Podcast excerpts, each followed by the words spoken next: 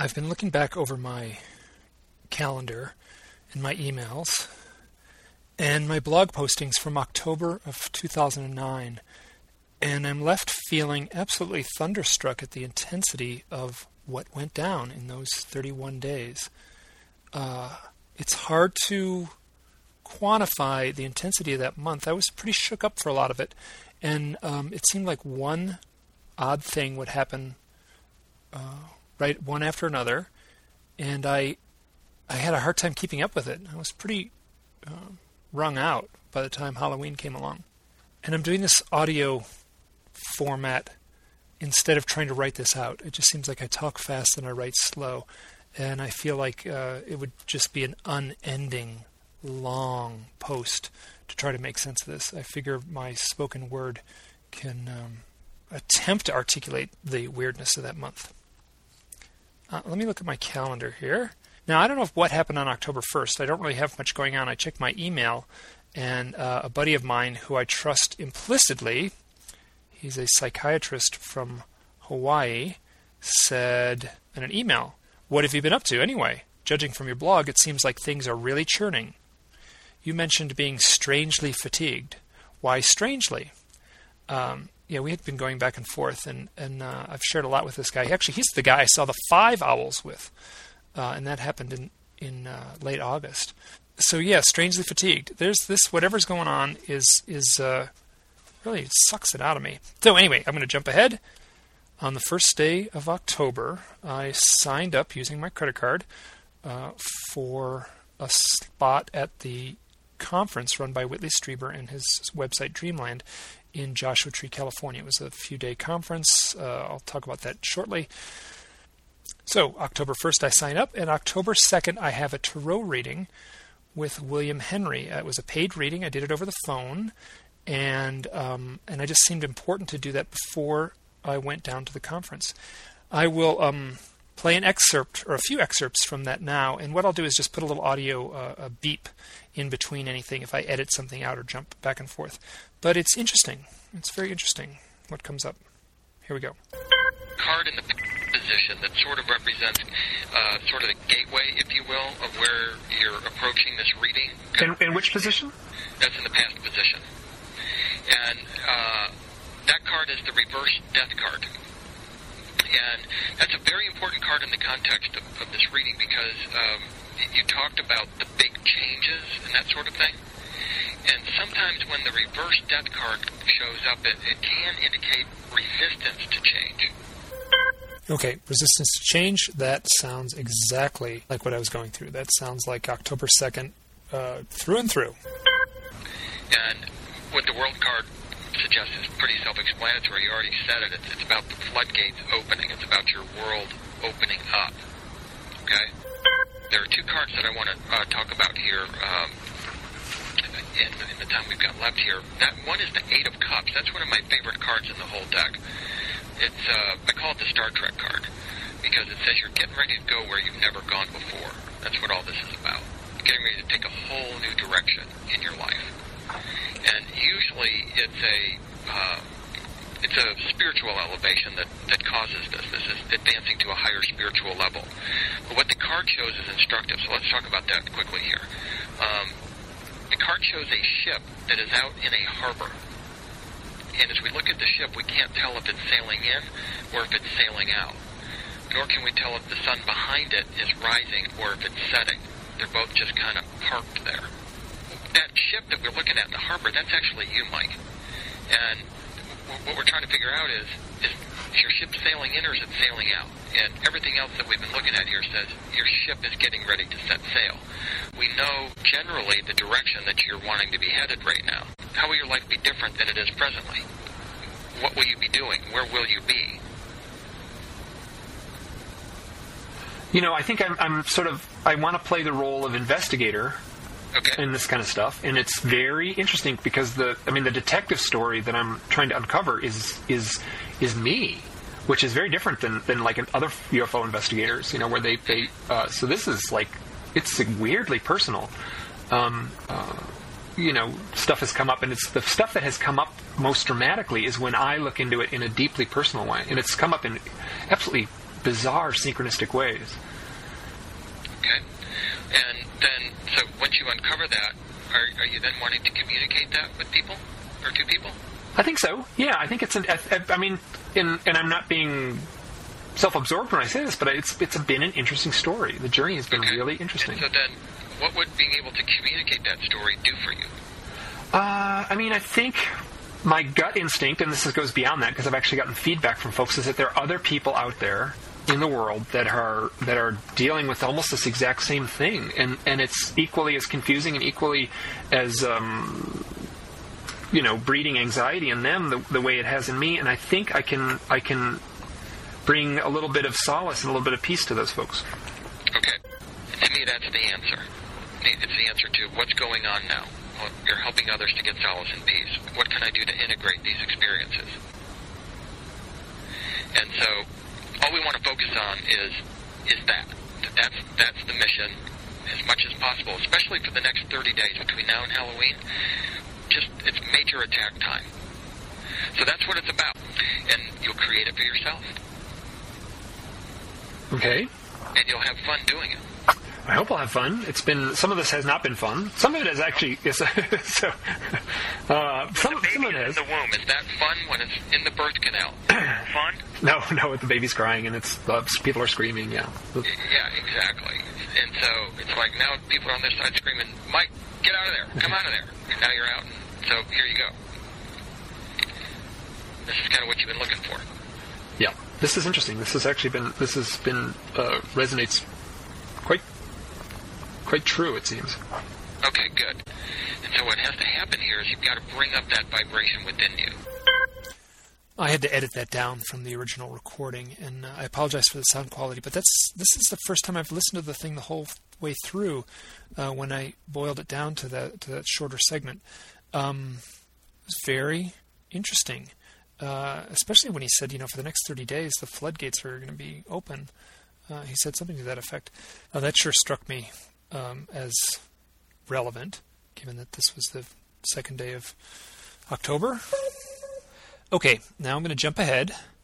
I'm going to look at my blog, and on uh, the very first posting, and, and if you anyone wants to look at the blog at the same time you're listening to this, just click on uh, just click on any of the hyperlinks that say October 09, and they're in the text on the uh, on the blog page. Uh, typical of a blog, you have to read them from the bottom up. The very first posting that I put up in October is titled More Owl Weirdness, and I posted this on Sunday, October 4th. The actual experience, the actual set of strangeness, happened on October 3rd. And October 3rd was a Saturday, and I got up in the morning, and I'm going to retell the posting. I'm going to retell the story that shows up in the posting. I got up in the morning and just uh, checking my email, and I stumbled on, just surfing the internet, I stumbled on a website called Synchronicity. Synchronicity is a website that uh, just catalogs short synchronistic stories. It's run by a husband and wife team, and uh, this I, I've since been following the site. But if I'm not mistaken, I feel pretty confident saying it was it was the first time I had stumbled on this site. Um, I found a story called "The Owl and the Money Clip." It was a very curious story about a fellow. Uh, it was posted by a guy named Jim, and while uh, in a state of anxiety about money and, and money issues, he uh, just to get some peace of mind went down to the river. He, this fellow also lives in Idaho. Went down to the river, and um, while he was down there, an owl flew over and dropped something shiny uh, nearby. So he walked over to see what the owl had dropped, and it was his own money clip. It was a money clip that he had lost. So uh, I thought, wow, this is that's a very cool story. And I scrolled down. I was going to leave a comment because I have my own set of owl weirdness, and, and I figured I would leave a comment. And as I scrolled down, I stumbled on a one comment, and, and I have to say that there was an odd, just seeing that you know how you have a little, uh, there's a little face that shows up next to these comments on any, um, uh, commonly on a blog posting. So there was a tiny little image of a woman's face, and she had black sunglasses on. There wasn't much to see; it was very small. And I, my first impression was, and I've sort of learned to trust these impressions. It was like I gotta, I gotta click on this. I gotta contact this person. But the posting itself that she had left, her comment said that she had, uh, like, been in a in a giant nest that she referred to it as, but a, a uh, oh, like in a meadow, in a circular meadow with with over 30 barn and horned owls looking down and watching her. And she said it was one of the most profound moments of my life. And I thought to myself, oh yeah, yeah, the 30 owls. This is I, this has totally perked my interest. I have to I have to contact this woman. Uh, it's being the internet what it is. I uh, just click on her face. I immediately go to her blog. It, from her blog, I immediately figure out how to contact her, and I write her a note and say, "Hi, um, I just read your comment in the the synchronicity blog, and your story about the owls. I, I got want to hear more. 30 owls. You saw 30 owls in one place. So I clicked send, and that that zipped off. That email zipped off. It felt like just a few minutes later she replied, and she said yeah, here I just posted the story on my blog. I had done this. Uh, I had written up this story as a as a creative writing assignment of sorts, and uh, so I had it right online, and I just posted it. So here it is up on the up on my blog. So then I click on her blog, read the story. It's very interesting. She tells a story about being with a fellow, and this guy's name is Christian, and the story involves her sort of entering this this spooky circular meadow, and around the meadow are all these trees, and and uh, and in the trees are these owls, and the owls are staring down at her. Um, uh, very eerie and spooky, and I was very impressed. So I was like, that is actually a really cool story. So I email her right away after I read it, and say, well, that's great. That's a cool story. And then, and then she emails back. In her email, she says to me, well, when Christian and I drove home uh, from that day where we saw the owls, we saw UFO. And she just kind of drops this bomb, and I'm, uh, uh to that point, I just replied instantly, like, you know, what? You saw UFOs the same night as the owls? I explained that, you know, my, my blog is is totally, uh, uh, it's just it's just my stories of UFOs, owls, and synchronicities, and here here we've had all three in this short little thing.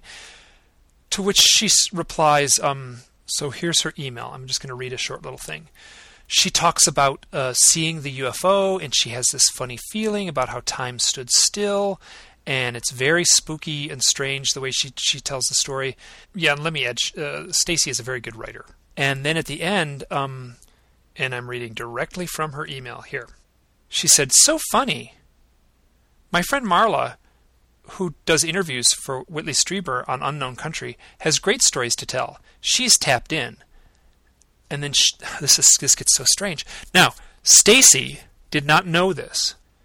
All this emailing between Stacy and I had had taken place on Saturday. Uh, Saturday, October third. She did not know it, but the next day, Sunday, October fourth, I had a session, a psychic session that I had already paid for, with Marla Frees.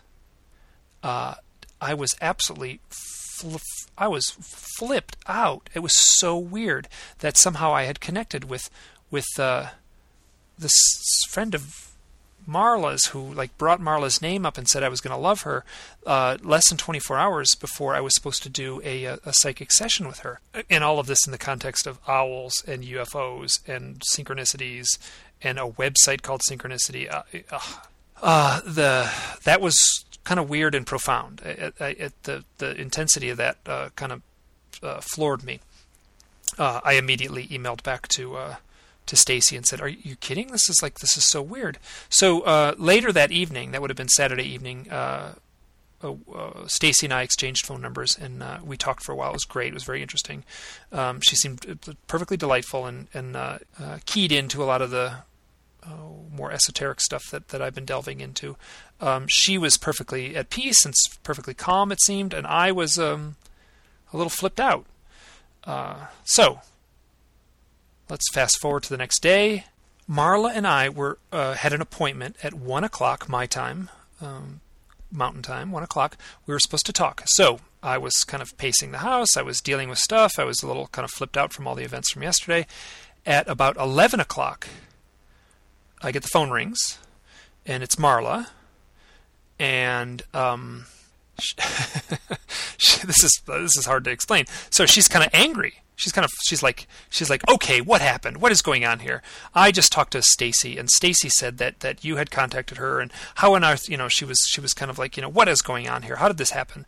And I was just like uh, uh I don't know. It's weird to me too. So she um she said, you know, something is stressing me out. So she didn't say it like that. She said she she kind of uh, in a very stern sort of way said, okay, you have to come to this psychic reading with an open heart chakra.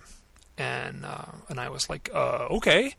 Um, so uh, we didn't talk much. She said, "I don't want to know anything about your life, and, and you have to come as, with an open heart chakra." And uh, so I, we hung up the phone, and um, and I thought, oh, that was, you know, like I wasn't even sure what that meant. So uh, I did actually sit on the couch for a little while and just try to relax and just think like open heart chakra, open heart chakra. Uh, I don't know if it worked, but at um, the appointment was at one. At twelve thirty, the phone rang, and it was Marla, and she basically said, "Listen, I can't stand this anymore. We are starting right now." And uh, she, in no uncertain terms, said, like, you know, her oh, the psychic, her psychic contacts or her the psychic voice or the or the source that she works from uh, was was acting impatient, and uh, so I was like, oh, okay. Uh, I took some notes from that session, and um, it's interesting rereading the notes because the one thing there's a lot of things she hit she seemed to hit you know the nail on the head on a lot of stuff that I thought was very curious. The one thing that sh- that I do have written down here, I actually can't remember that much of the session. I was in kind of a like a hypnotic fog or something like that. I was paying very close attention. I was taking notes, and the notes, you know, there's the session went on for about an hour and a half, and the notes, uh, um, you know, there's just a few scribbled things. The one thing that I did write down that I remember her saying, and she said it in kind of um, I guess guess in her channel voice. Uh, she said to me, she said to me, "You are here for profound things." Uh, and I didn't quite know what that meant. Um, I will also add that very early on in the session, I, I am pretty sure she started crying. Uh, I, I, I couldn't figure it out. She uh, she also said that she had done a, a, session earlier in the day, and something. This is what she said. She said this has never happened to me, and I had a session earlier in the day, and uh, and that was part of the reason I called earlier, and I was so stressed out. Is I gave this guy a session, and it was one of the worst sessions I'd ever given, and and I had um I had given him the information that I was supposed to give you. So in a way, she was retelling all this stuff to me. Uh, it was very strange. Uh, I think I'm telling this all right. Yeah, this is this is how I'm remembering it. Uh, she seems like a wonderful person, and, and I was I enjoyed it greatly, and and uh, and I got a lot out of it. And then we hung up and said goodbye. And um, later that evening, I called Stacy and we talked and uh, and actually during that conversation with Stacy, uh, there was a little beep on her end of the phone, and she said, uh, "Can I call you back in a few minutes?" And I said, um, "Sure." So uh, she hung up. We hung up, and uh, 15 minutes later or so, the phone rang again, and she said, um, "Do you know who that was?" And I said, uh, I, "I feel pretty strongly that that was Marla."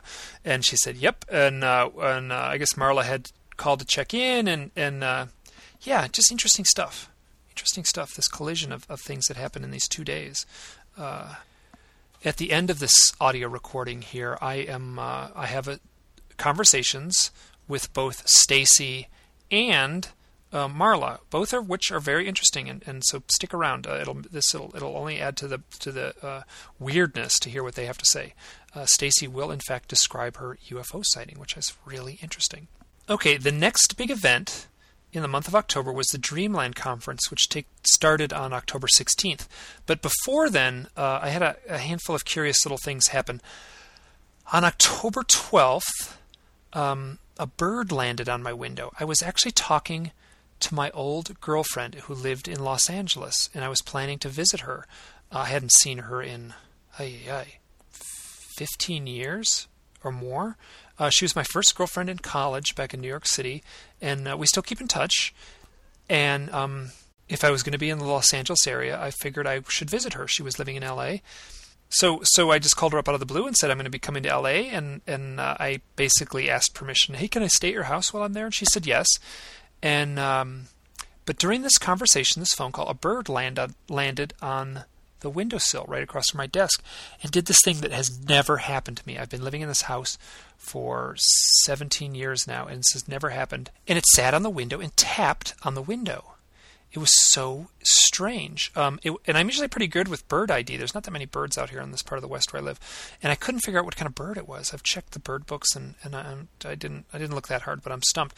So um, just a pretty uh, songbird uh, sitting right there, staring right at me on my windowsill, just uh, a few feet from where I was sitting when I was talking to Catherine on the phone and uh, my cat was right there, and the, the bird was completely oblivious. The cat was drove the cats nuts to, to see this bird so close.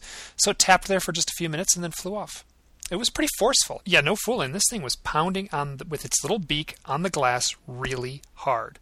So that happened on October 12th. Let's fast forward to October 16th. Uh, that was the conference, the Dreamland conference. You know, I've been to a lot of UFO conferences at this point. It's been sort of a guilty pleasure of mine to attend these things. I find them extremely rewarding, less so for the presentations and the speakers, and more just to have a chance to, to talk with folks. Yeah, I talk to a lot of folks uh, with very intense uh, paranormal experiences, a lot of them directly related to uh, UFOs. Um, people shared a lot of stories that would would uh, you know be classic abduction experiences, as well as things that were much more weird and much more profound. Um, so I met a bunch of folks, and I I, uh, I exchanged my email with some folks. I, I, keep in touch with a handful of people from that conference that, since then. During the conference, I talked with Ann Strieber, and that's Whitley Strieber's wife, and that uh, eventually led to a um, an audio interview that she did uh, with me on the Dreamland site, and that would be for subscribers to listen to that. Uh, basically, me retelling some of the things I shared with her at the conference. So, um, and and I found it really rewarding. Um, but but uh, no major weirdnesses at the conference. I did meet um, William Henry, and he's a super nice guy, and uh, talked to him, talked to him, spent some time with him, and then uh, uh, just some other contactees that I had met um, at other conferences. It was nice to see again. The conference lasted three days and two nights, and and uh, it was in this really groovy uh, place that was designed by Frank Lloyd Wright and his son off in uh, off in the desert, and it was kind of wasn't super well maintained, so it had this it was all bleached in the sun and had this kind of weathered feel to it. It was just a great place for that. Oh, one thing that did happen is I saw a bunch of owls there. At a certain point um, earlier in the fall, I had made a, a, kind of decree to myself. I said, you know, I've been seeing so many owls, I'm not even going to pay attention to them unless they cross my path. Uh, it just seems sort of, uh, you know, it didn't really, I wasn't going to say, like, okay, I was driving, I saw an owl off on a fence post. Okay, that doesn't count. Um, I was only going to, like, pay attention to the owls that crossed my path. And uh, in early October, uh, I was riding my bike through town, and sure enough, an owl flew across my path and landed in a tree. So it, it bisected my path. It, it basically flew right in front of me, and uh, and then that same thing happened at the conference. There was a main meeting hall, and this was on the first night of the conference, and uh, uh, people were sitting outside waiting for the doors to get unlocked, and um, it was actually you, know, you, had to sort of walk up these stairs. And this is a Frank Lloyd Wright, you know, uh, a piece of architecture and landscaping. So uh, you know, it was this very uh, triumphant architectural thing. You know, you're sort of walking through this promenade uh, down this long um, walkway. Uh, gardens right and left, and then tall trees, and you walk between the tall trees and walk up these stairs. And uh, and at the top of the stairs, all the people at the conference were waiting there, including Whitley and his wife. And and as I walked up the stairs, an owl crossed in front of me. It was very uh, interesting. It was it was like I was that was kind of a, a funny way to to uh, sort of step into the very first night of the conference. Okay, um, after the conference ends, I uh, went and slept out a single night in Joshua Tree National Park. I just parked my car at a spot that I thought looks would seem interesting, and I hiked off into the into the rocks there. Uh, very pretty, and uh, before I went to sleep, and I lay there in my sleeping bag, and I kind of climbed up onto this tall, um, rocky, uh, small peak that they have there. This, the, the whole terrain is dotted by these granite peaks that are very pretty. And so I climbed on top of one, slept pretty close to the top of it, and uh, I I was in a pretty funny headspace, and I and I made a plea to the universe, which I do sometimes. And um, the plea basically said, you know, listen, I am open for anything. Give me whatever sign you want to give me. Uh, wake up the next morning, nothing. Nothing happens at all. So uh, from that point, I get in my car and I drive to uh, Los Angeles, and uh, which isn't that bad of a drive. Uh, I will add that I do live in Idaho, and I consider myself a. Uh, I did once live in New York City, but um, presently I am a bumpkin, so it was very. driving in Los Angeles is quite a trip, having lived in a in a place with uh, my county has one traffic light. I make a phone call and I say to to I make a phone call to Stacy and I say, listen, uh, we had plans to uh, get together, and I said I'm driving into LA tonight. I would love to, to stop by and say hello or meet somewhere. And she says, sure, stop by my house. She lives right in Hollywood, and I went right to her apartment and um, you know walked up the stairs, knocked on the door, said hello. Uh, it was super pleasant. There wasn't anything stressful at all about it. In fact, we both talked about that. I said, "Are you like weirded out or stressed by this?" You know, it it had the flavor of a of almost like a almost like a blind date in a way.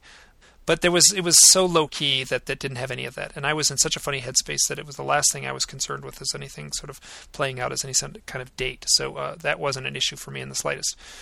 But uh, I met her nice son, who was nine years old. Uh, we played Go Fish on the floor after dinner, and um, this is this is funny, and I'm going to share this, which I think it actually is funny. So we played Go Fish on the floor, and her son would occasionally call me John. And then Stacy would interrupt and say, "No, this isn't John. This is Mike." And that happened a few more times. He would call me John, and Stacy would say, "No, no, this isn't John." So eventually, her son went to bed, and uh, Stacy had to work the next morning. So I um, we talked for just a little bit longer, and I said goodnight, and uh, and I walked out of the her apartment and down through the garden uh, that towards my car on the street, and uh, I had the most curious thought. It was a very pleasant evening and I had this thought just popped into my head, and I've learned to trust th- these thoughts that pop into my head. And I said, you know what I felt like? I felt like the gay next door neighbor that comes over once a week for dinner. It was funny. I was in Hollywood, and it felt like I was playing a character, and the character was the gay next door neighbor, the nice gay next door neighbor who comes over once a week for dinner. Uh, I get in my car, I drive to Catherine's house, it's great to see her. Um, Catherine is my old girlfriend from college, from New York City, from 1982. Yikes. Um, so the next morning, I, I email Stacy and say, you know, I had the funniest thought. This is going to seem odd, but you know what I felt like when I left the house? This is more telling of me in a weird way that I've just been so gushingly honest lately. Um, you know what it felt like? It felt like I was the gay next door neighbor. Uh, to which she immediately replies in an email. She basically writes, "LOL, that's John." She she explained that John was the, their gay friend that would come over, and he had just moved and he hadn't been over for a while. So I guess I was playing a role in a funny way. It certainly felt like it. So I have a perfectly lovely time with Catherine. I hadn't seen her for ages. We were compatible in 1981. We were compatible now. It was great to hang out with her. Uh, she's just as funny as she ever was uh, there was a very sweet picture uh, thumbtacked above her sink was a drawing I did of our old cat. We had this cat named Brian, and I did this cute illustration. It was really colorful uh, of the of, and it was and it was just it was super touching to see that thumbtacked over her um, sink. I did a bunch of oh we I hung out and and uh, one of the things I did do is I I just went there's a park nearby and I was um, it was late in the afternoon, and I was I had been doing some errands around the town, and I decided I'm just going to lay down in this park uh, right near Catherine's house, and uh, and just take a short little nap. It was a just perfectly lovely afternoon. The sun was getting low in the sky, and uh, it was in the Pasadena Hills, and it was overlooking you know, the cityscape. It was you know like something out of every movie I've ever seen that was ever photographed in or ever shot in Los Angeles. So I lay down now, uh, I don't know if I actually fell asleep. I just closed my eyes for a little bit. But there's that sensation I get when I close my eyes, sort of visual sensation. Uh, imagine you're on a beach and the sun is shining and you close your eyes and you just let a little bit of sunlight just peek through your eyelashes. I had been diagnosed with a, a slight cataract in my right eye, very minor. It does trouble me a little bit when I'm driving at night, but but for the most part, there's no issues at all associated with it. Uh, but what it does do, it shows up in that moment. It, I can kind of perceive it. I can sense it's there. There's a visual image that shows up in the uh, you know sort of staring towards the sun in the afternoon. So in my eye, I visually see this image, a round circle, which I you know kind of see in my in that right eye.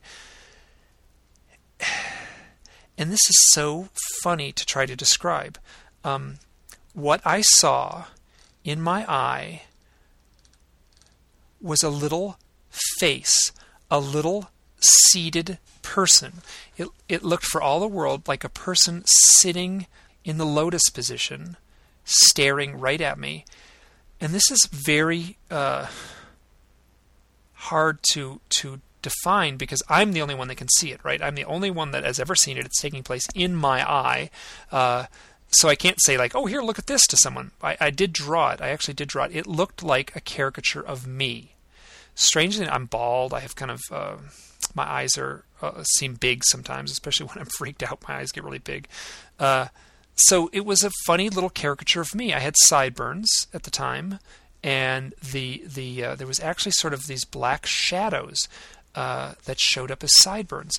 And curiously enough, it also had the appearance of a of like a um, like a classic alien uh, less the gray aliens with the big cat eyes, but it is it's it was a very unsettling image. Um, this very bland expression staring straight at me. I did draw it.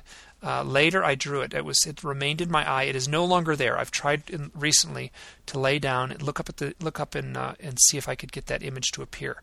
I did later in um, October when I got back home. I just laid on the floor of my house uh, the sunshine was shining in the window. I had a clipboard. I laid on the floor. I would relax. I would just get my eye at that just barely open enough to to uh, let the sunshine in, and uh, I would get a nice view of it. Then I would sit up and draw on the clipboard. Then I would lay down, and um, and I have that image uh, posted online in the in the month of October. Now, I have to say, so let's jump back to the park in Pasadena. Um, the, when I very first saw this, I was I was completely like, great here I have this weird image in my eye. It looks like a seated Buddha. It looks like me. It looks like an alien, and nobody can see it except me. Uh, my first thought is like people are going to think I am. If I share this story, people are going to think I'm freaking nuts. Uh, whatever's going on with me, I have been weirdly honest. So of course I did share it. I wrote it out on the uh, on the internet. One of the things that was odd is I had just gotten back from that uh, conference with William Henry, uh, who gave a presentation. And in the presentation, he had these uh, PowerPoint presentation. I was going to say slides. I was I'm dating myself. So he gave a PowerPoint presentation. He had a lot of imagery of of like you know uh, Buddhist imagery of like the Buddha sitting with halos, and lots of funny imagery of of uh, early Christian paintings with halos. And uh, so there was so here I was confronted just uh, you know 48 hours later after the conference with my own image of uh, halos. So, um, whatever happened, that that, that uh, the analogy of the halo in the uh, seated Buddha in all the PowerPoint images that I had seen uh, just a, uh, a, few days before uh, did not escape me as being relevant. And if you look at the posting on the blog, the the image is pretty arresting. I mean, it's this it's this haunted looking face staring right at you know directly at me or at you or at the viewer. The way I redrew it, it, it the, the drawing itself is a little fuzzy. It looks a little um the the drawing I did looks a little smoky rather than the way it actually appeared in my eye. It looked a little more like um as if it would as if the image had appeared through thick glass it was a funny thing to try to draw. I feel um, confident saying that I did the best job I could trying to get it. If I if I had spent any more time, I would have labored on it, and I was worried that I would have uh, I would have somehow um, overworked it, and it would would look less like the image. So I feel like I captured it very closely in that uh, illustration on the blog. Okay, back to California. The next morning, uh, I get up. Catherine and I have coffee together. Uh, it's great. Where it's great to see her. We hug in the driveway, and I climb in my uh, very chaotic little Subaru filled with stuff from a long road trip. I begin the drive home from Los Angeles. Uh, I love driving through the desert. I purposely pick the smallest roads possible I can drive. I drove from, uh, you know, all these little small little roads up through southern Arizona. Uh, I've driven a lot around the West, and so I purposely was trying to pick roads that I'd never driven on before. I drove through Sedona. I had never been in Sedona. It was kind of late at night when I drove through Sedona, so there wasn't really that much to see. And I remember I slept um, a little bit north of Flagstaff. And I did what I always do when I'm driving. I just pull off to the side of the road and I sleep out under the stars. Uh, I'm sh- quite sure I made a similar plea to the universe at that point, and then um, I pulled into Moab. I wanted to stop and visit a UFO researcher, Elaine Douglass, and she lives in Moab. So I uh, call her at some point during the drive, and that would have been October 22nd, the day I called her. She said, Let's meet tomorrow morning for breakfast. I say, Great. I hang out in Moab a little bit. Um, uh, go to a bookstore, and while at the bookstore, I find a copy of R. Crumb's great big coffee table book, uh, where he uh, does a comic book version of the entire first book of the Bible, the book of Genesis, and it is so bizarre. His somewhat uh, vulgar illustration style is set up very well to tell these stories of um, uh, smiting and um, begatting, and uh, so and lots of um, you know very hairy Arab-looking people. Um, uh, Mac Tonnies had talked to me at great length about that uh, during some phone conversations earlier in the month. We uh, we I, I, had I hadn't even heard of it, and he turned me onto the book, and there it was. Um, and I, I uh, pride myself on following uh, R. Crumb stuff pretty closely, so I bought the book the bookstore had wireless internet uh, access. I send off an email to Mac Tonnies saying, "Hey, cool, check it out. I bought this book. It's so great." And um, that was the last email I ever sent to Mac. I go off into the desert that night and sleep out under the stars. And the next morning, I come into town for coffee and I have a smoothie. Um, the woman behind the counter, you know, asked me, "Do you know, do I want any extras?" And just out of I don't know why I said it. I said bee pollen, and uh, which is a which is a uh, health food supplement. And I drink the smoothie and I drink a cup of coffee, and the next thing I know, I feel terrible. Something is desperately wrong.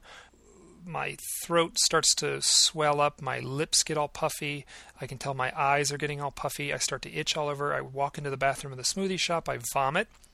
I'm supposed to meet Elaine Douglass shortly. Um, and I uh, go to my car and I barf on the, um, the sidewalk there in uh, lovely Moab, Utah. Uh, I felt terrible. Actually, I was quite concerned. I was very close to driving to the emergency room. I realized I was suffering from some sort of allergic reaction to the bee pollen. Um, as an aside, many months later, I talked to my uh, doctor here in Idaho, and I explained the story to him about how I felt and the bee pollen and, and the smoothie and the uh, reaction, which was uh, you know my lips puffing up. Uh, I actually lifted my shirt up. I remember looking at myself in the mirror in the uh, bathroom of the uh, coffee shop, and I had uh, um, you know kind of this gruesome mottled, splotchy red color all over my body. And he listened, and in a very very serious tone, looking me straight in the eye, he said never have bee pollen again in your life. Uh, and in no uncertain terms, uh, he said, uh, You can die. Uh, so there I was, uh, you know, perhaps peering into death's great door on the streets of Moab, barfing on the sidewalk. My airway, I could still breathe. I could breathe the whole time. That was my that was my warning sign. I was I had my cell phone handy. I was ready to dial 911. So I uh, hang out for a little while. I decide I'm, I'm doing fine. I figure I'm, as long as I'm breathing, I'm, I'm doing okay. So I go to uh, Elaine's house, and we had met once before, and that would have been in April earlier in the year, and we had a long conversation. It went great. She's a very interesting person with uh, a lot of very strong opinions on the UFO abduction phenomena. So I. Uh, uh, I felt terrible. So I actually laid down for a little while at her house. She was very supportive, and um, and recognized that something was wrong. Little by little, I could tell that, that the symptoms of the anaphylaxis were easing up. I sat with her. She made me some tea. I felt better. She did a lot of talking. I shared a little bit um, of what had been going on. Typical of spending any time with her she's very um, capable of uh, of um, sharing her conclusions, which are pretty dark, I'll have to say. So, um, uh, I actually spend a goodly part of the day. It must be well after three o'clock before I leave her house. Uh, my plan is to drive home from Moab to my house in Idaho. It's about a 12 hour drive, 10 hour drive. And um, I just figure I'll drive through the night, and if I need to pull over and stop, I will.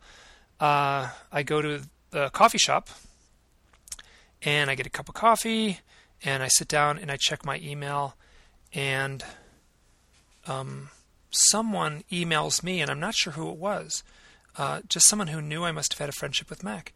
And he says in an email, Mike, I hate to tell you this, Mac died. Uh, that's all I got, uh, and was found in his home. I, I, guess that's what I found, what I heard.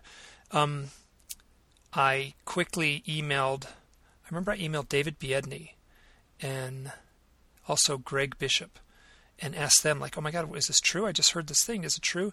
And both of them emailed back pretty promptly that yeah, it is true. Um, Mac had died. Very few details. He died in his house. I had um, I was at a, I was pretty shocked, and I remember I sat in the back of this coffee shop, uh, kind of a groovy, hippie coffee shop, and sobbed. I just sobbed. I just put my hands on my face and just cried. I don't know how long I cried, maybe five minutes, but um, and I hadn't cried for a long time, and and I was unconcerned about if I was making some sort of scene in the coffee shop. Uh, I searched the internet, tried to get some details. There were some. It was foggy. Uh, best anyone knew is that he had died peacefully in his sleep. Um, earlier in the year, I'd had several conversations with Mac where, I, where, he talked about his health, and he talked about an incident where he had uh, some sort of um, heart anomaly that put him in the hospital. He had fainted uh, at his job, and um, he ended up going to the hospital and having all kinds of stress tests. Uh, he was 34 years old, tall, fit, rode his bike everywhere. Um, the doctors couldn't find anything anomalous that that would would um, cause any concern. So he left the hospital, and um, uh, my only assumption is that that visit to the hospital must have been caused by uh, some sort of existing heart condition. I will add that there was some immediately on the internet there was some chatter that this may have been some uh, secret government black ops uh, attempt to silence Mac. Um, I saw absolutely no evidence of that, and I've spoken to his parents since then. This is hard for me to talk about. Mac and I never met in person, and we would often say like, you know, like, man, we gotta like sit down over some coffee and just you know hash it out. And and I really I was working on a video, excuse me, I was working on a documentary. Um, some years ago, and I that's how I met Mac is because I wanted him to be uh, featured on the documentary as as a researcher that I could have a conversation with, um, and that was selfish on my part. I purposely just wanted to talk to the guy. Uh, I never had the chance. I went up to the counter. I was about to get in my car. I had a travel mug, and I ordered a double latte short, which is what I would have ordered if I had been with Mac. Uh, we talked about coffee a lot on the phone, uh, and, and if you go to his website, you can still access his Flickr account, and he has 25 pictures labeled coffee, and they are 25 pictures of um, uh, basically close-ups of cups of coffee. Uh, something I some, something I shared with him was a deep love of of a good cup of coffee. So I took that cup, walked to my car, and I started driving. Uh, it was late in the afternoon. Uh, the sun goes down early that time of year, earlier than it does in the midsummer. So um, I was driving at sunset and I drove down Highway 128 out of Moab, and I purposely didn't want to be anywhere near the big highways. Uh, I've driven around the West a lot. I'm good with a map, and I traced. I, I drove home from Moab on the absolute smallest little roads I could I could find on the map. Uh, it added several hours to the trip. Um, I had an iPod, and on the iPod I had downloaded uh, everything I could find that Mac had been interviewed online, which is a lot. That's uh, you know I don't know what it must be seven hours of of audio conversation with Mac, and uh, that's all I listened to for the drive home. When I uh, listened to all seven hours of it, um, I just started up again and started it again. So I, I probably listened to it twice. It was a very eerie, spooky thing to drive through the night listening to Mac's voice alone on some very remote highways in uh, Utah and Colorado and Wyoming. Very sparsely populated part of our planet. Um, so when I left Moab during the drive along the Colorado River, big red glowing sandstone walls on both sides of the highway, uh, I felt chest pain. Uh, I was 47 at the time, and um, it was real chest pain. I teach for an outdoor school, and uh, I'm obligated to have advanced first aid. So um, I have to um, take these courses every couple of years. So I, I, know the signs and symptoms of a cardiac arrest. Uh, what I was feeling, the cardiac arrest in the in the medical uh, guidebooks, and, and uh, the symptoms are described as crushing chest pain. Uh, it's often described as an elephant standing on your chest. Th- that was not what I was feeling, though I did feel a very real pain in my heart. Um, I pulled into a little gas station as the sun was setting, and I bought a single aspirin, which is the recommended treatment. Uh, I took it, and I just um, hoped it wasn't the big one. And I continued on driving through the night. The, the, the aspirin did nothing to alleviate the pain. I was it was it was painful and um, I didn't know what to do, so I just continued driving. The sun came up, and I was somewhere in southern Wyoming, and I got to my house sometime the next morning. I was pretty drained, and I just spent that a good part of that day sleeping on the couch. Um, this would have been the 24th of October, so roughly a week left of the month of October at this point. Um, there's a there's a few stories. There are two separate stories that I would that I simply won't share uh, on this podcast, and unless I get the permission from the people directly. I've asked. Well, I have not asked them. I know what they would say. They have asked me in no uncertain terms not to share their stories. Uh, if I added their two stories, which would take place um, and fit nicely into this last week, uh, each of these stories are well, as profound an experience as I've ever had in my life, and both relate absolutely directly to this strange UFO abduction phenomena. Uh, intensely synchronistic, very dramatic. Um, I, if I said any more, I feel like I would just be leading you on. So let me just say that, that these two events happened.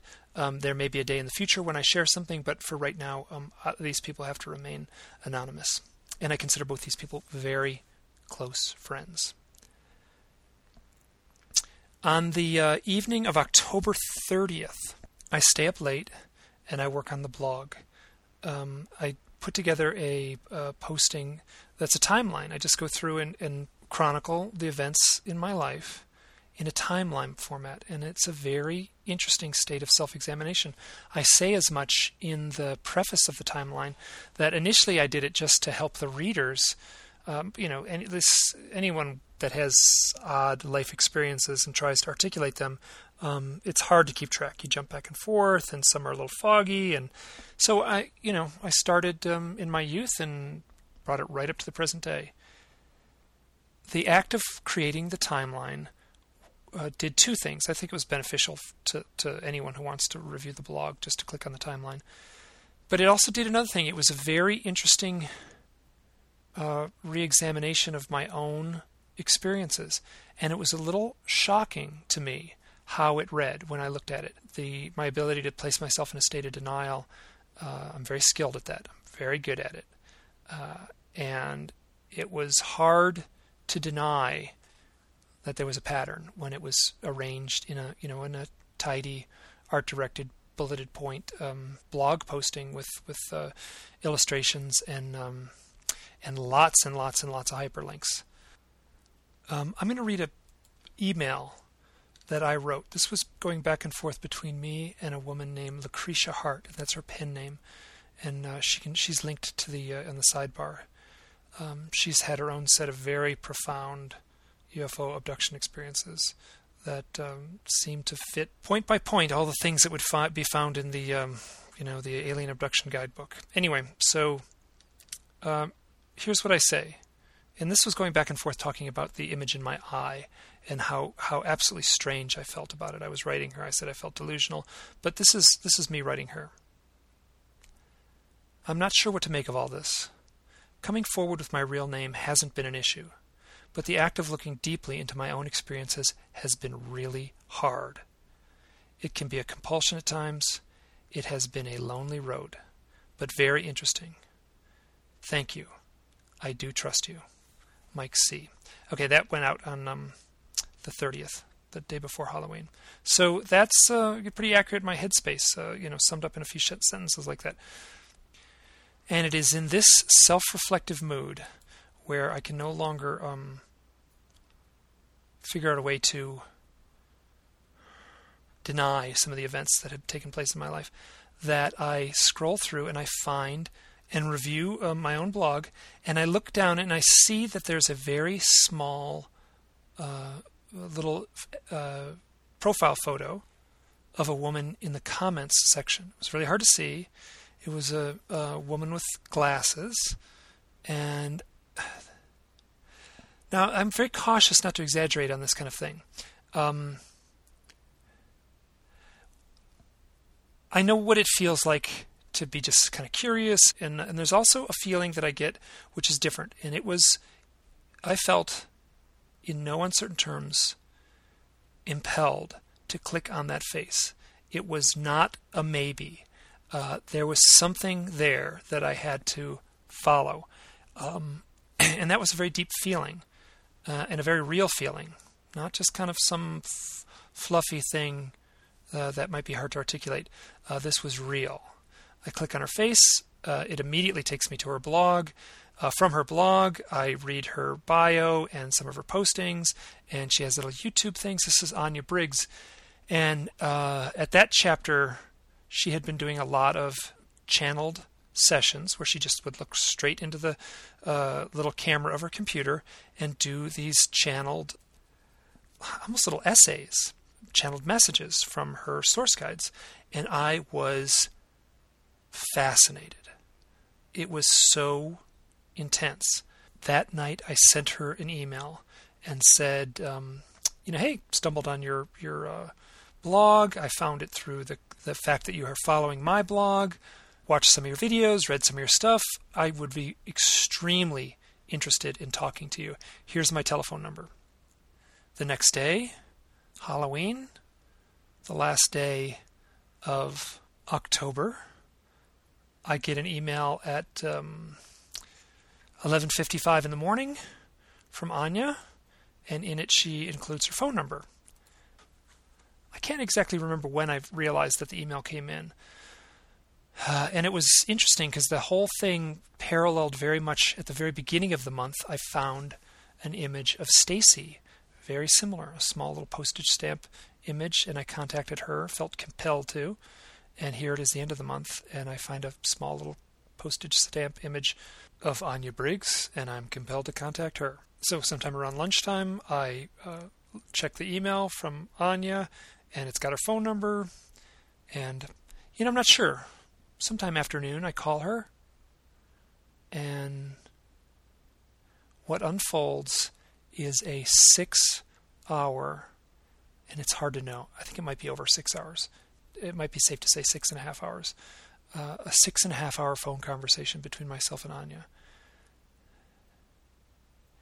Uh, I cried. I was brutally honest. I was not shy at all about saying how hard this had been for me. Uh, Anya is very funny. Uh, she keeps on saying, I am not a New Yorker, but I lived in New York, and she has taken on a lot of the characteristics that I dearly love about that city. Uh, she is she does not shy away from giving her opinion. Uh, and then she also is a channel. She was slipping in and out of her channeled voice for that entire time. Uh, it was a very chaotic roller coaster ride. I told her pretty much everything that had gone on uh, in my life in the previous month. Um, she told me a lot about her story, the back and forth. I actually drew a picture. It's the only picture that's going to be. It's a picture that's featured in this the, the opening of this blog posting of me, uh, and I drew it that night, I think. Uh, and then I just used it as a as a reference point and kind of redid it and revised it and made it for this blog posting. But it's basically me sitting using the telephone that's in the kitchen hallway uh, because my cordless phone burned out of batteries and I had to use the the wall phone and Anya's cell phone burned out of batteries and she had to switch to another phone. So you know that entire day from noon to six thirty was spent on the phone, and uh, I was emotionally exhausted by the end of it. This phone call, the six hour phone call, six and a half hour phone call, um, was one of the more important things that has ever happened to me in my life. At the end of the call, and this was just part of it, there's a lot of intense, bizarre stuff that went down on this phone call. Um, at the end of the call, all of a sudden, she started channeling Mac Tonnies. And uh, at first, and Anya's funny, uh, out of the blue, in her kind of squeaky Ohio accent, she was going, Moby? Moby? She thinks I look like Moby. And for a short period, 15 minutes, she went about channeling some stuff from Mac. And he said a few things. Well, this is, I mean, whatever. Anya said a few things that um, she said was coming directly from Mac that were very interesting. Only Mac would have known. And and it was pretty light. He that the tone was basically like, "Huh, you know, you know, fucking bad luck. I'm gone.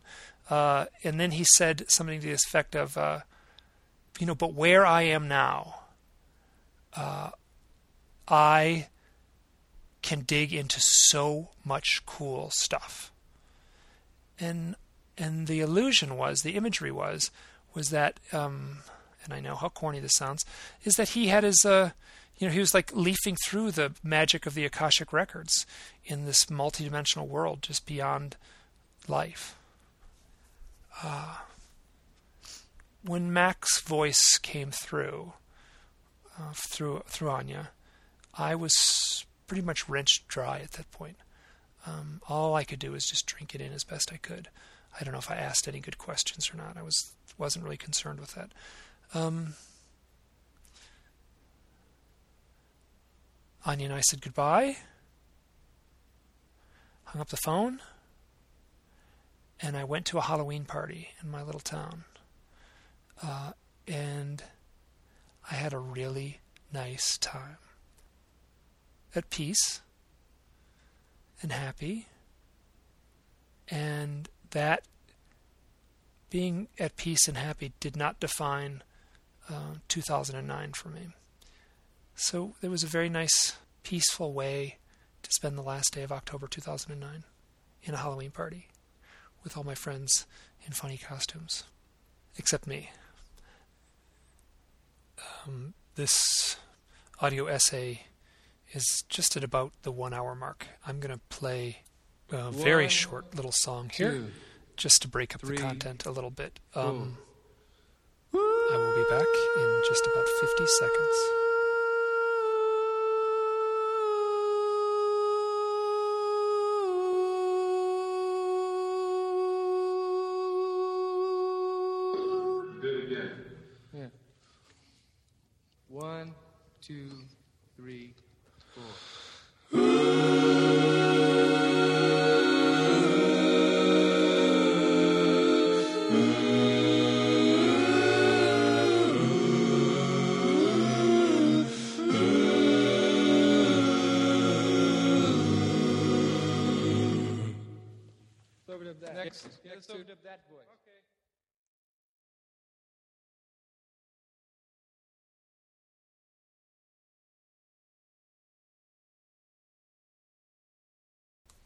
That was a bonus track uh, tacked onto the end of uh, the Beach Boys Pet Sounds CD, and I've always thought it was very pretty.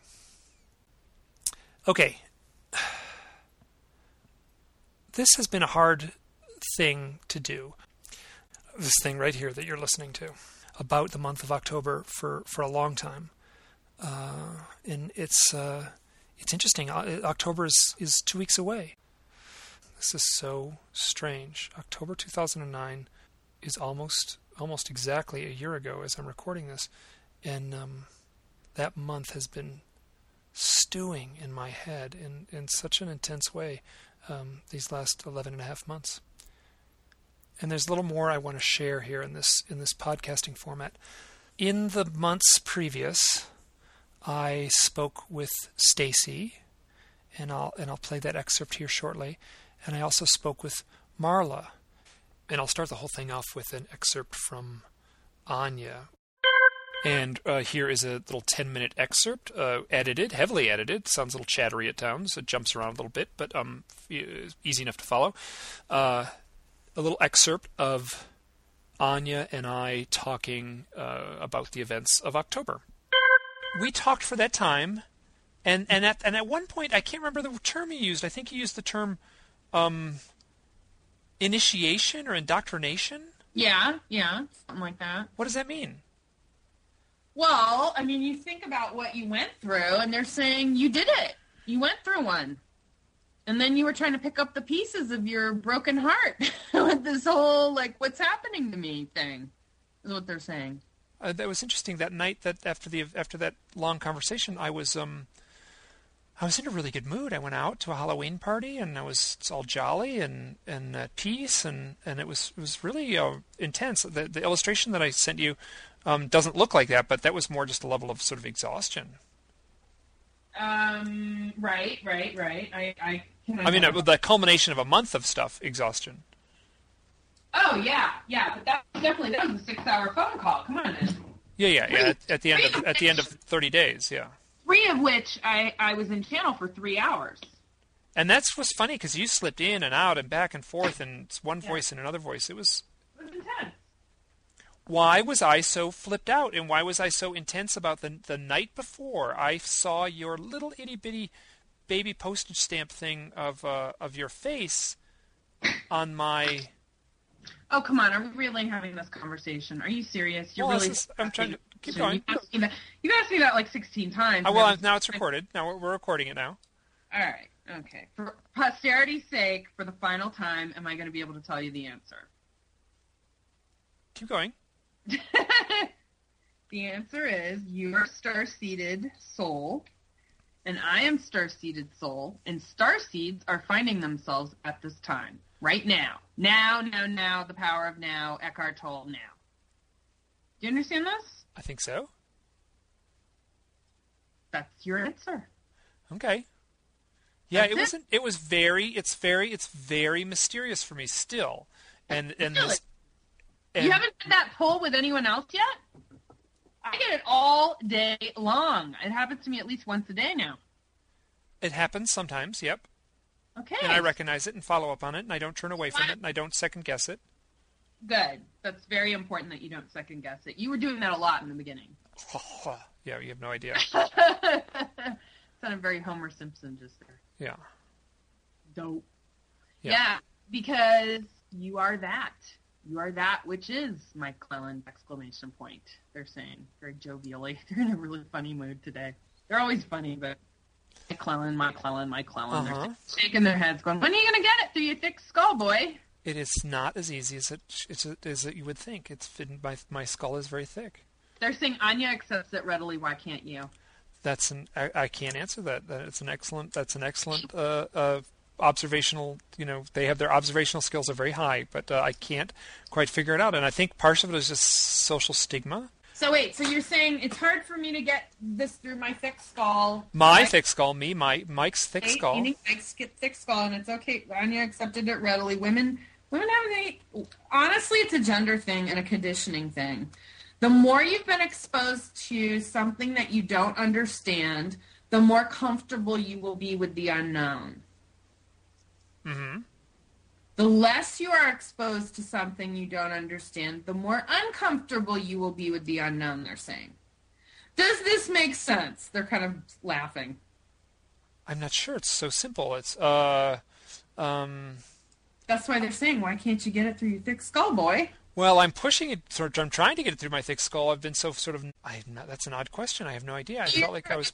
Unknown. Exactly. You knew everything when you were growing up, right? Your concrete reality was all there, laid out like a buffet table for you, correct? Uh huh.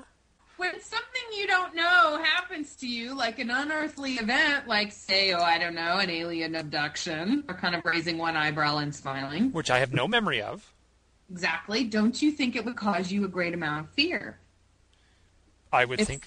I would think it If would. every- if everything you've been conditioned to know is unknown to you suddenly. I, I mean, you had the rug pulled out from under your feet. Do you understand this? Yep. So why wouldn't you be confused and ashamed and afraid to explore the unknown? I mean, it freaked you out, man. That's how they're saying it. It freaked you out, man. Yep. We understand. It's okay. But you got to understand the dichotomy, the duality construct known as 3D reality did not prepare you for this. Do you understand this? Mm-hmm. Nor did it prepare anyone for the most part. Anya is an exception to the rule. She's lived with it for a good 20 plus years of her life. It's nonstop all the time. So she's fairly conditioned now. Do you understand this? Mhm. In August of 2008, we would not say the same thing. She's been, quote unquote, put through the wringer, as they say. Do you understand this? Uh huh. But she consciously understands it now. You do not. And There's- I got pushed off the cliff, or I said, let me put it this way: I said yes at a deep level, Yep. much sooner than August 2008. No, you did not. That's that's not true. I feel like when I said yes to doing the, the work on No, the, you the did not. documentary. No, you did not. That's only a conscious construct that you only then decided to do only momentarily. You have flit, fits and starts, they say. Fits and starts, fits and starts. and Okay. You're like a, a putt-putt machine, like a, they're showing me a Model T. You have to crank it up to get working and then it'll stall. And then you crank it up again, it'll stall. It's like you get so far, you go about five miles before you have to turn around and go back. Okay. Anya never turned around and went back. She just kept going. You constantly go back to the source of your pain and anguish, which is the abduction, and you can't get past it. You can't get away. Which I have no memory of. Well, that's your blocking point. That's the gas station you're forever trying to pull out of, and you can't. Do you understand this, Mike? You're stuck. I sure feel stuck sometimes, but I felt like October of 2009 was was a was a 31 day kick in the pants. What did we just say? You go five miles and then the car breaks down, and then you have to go back to the auto repair shop. That's you, sweetheart. You're not a failure. It's not like you're a lesser person for that. It's just you have not allowed yourself fully the experience of allowing yourself the capabilities of understanding 3D reality through the prism of a spiritual being having a human experience. You just haven't. You have not fully integrated. If you keep going back to the same spot over and over and over again, you're diminishing your ability to go elsewhere by doing this. And the same spot meaning the abduction. that is that spot on the sidewalk in 1974. Mm-hmm. No, that's something else. We're talking about the one as an adult that you had. It happened twice, two times. When? 1993 in J- January? Mm, no, as a child, looking at the top of the roof, you were abducted. Looking at the top of the roof. Meaning, you're looking at your friend's house and you saw the UFO. Okay. You were abducted that evening, sweetheart. That would have been 1974. Mm-hmm. And then recently, as an adult. How recent? 1993? No. Like recently, like the other night. Like What? I have no. they're saying like two nights ago you had what? Yeah. Did you have missing time the other day? Uh, I had my when I got back from Laughlin, Nevada. My Yeah, that was my it. computer was 37 minutes off. hmm That was it. You said you were looking at the UFO when you were a kid in 1974, seeing this experience, and your friend. What did he say? What was the first thing he said to you when you found him again? We saw a UFO with lights and everything. He said we saw we saw lights and with a fucking UFO with lights and everything. I think that's what he said. you got very acquainted with that UFO more than, in more ways than one. You went on that damn ship. Okay, just deal with it. You went on that damn ship. It wasn't the first time either, but this is the this was a pivotal one. This was a pivotal moment for you. So obviously, I have no way of verifying this, but this they're like, God damn it, you are on the damn sh- boat. Like this is why you keep. This is why you keep stopping and starting the car because you can't move forward. okay, You keep getting abducted, sweetheart. They tweaked you a little bit. okay, It was and good. It wasn't bad. It was like friendly. You said yes to it. They asked you and you said okay. okay, It was free will. It was not forced, coerced, whatever. okay. This all seems. It all. My my gut intuition is that it's all been free will. I have. Yeah. But for you, you're kind of free and clear.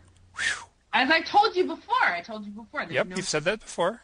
no negative ETs involved here. I mean, yeah, there's regressive elements here and there sometimes. They come sniffing around like a dog, but they go away. Okay. You're, you're being protected, and you need to know that, sweetie. The one, two, three thing is not random either.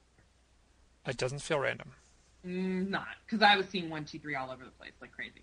Okay, and through synchronicity, you learned how to trust more. Do you mm-hmm. understand this?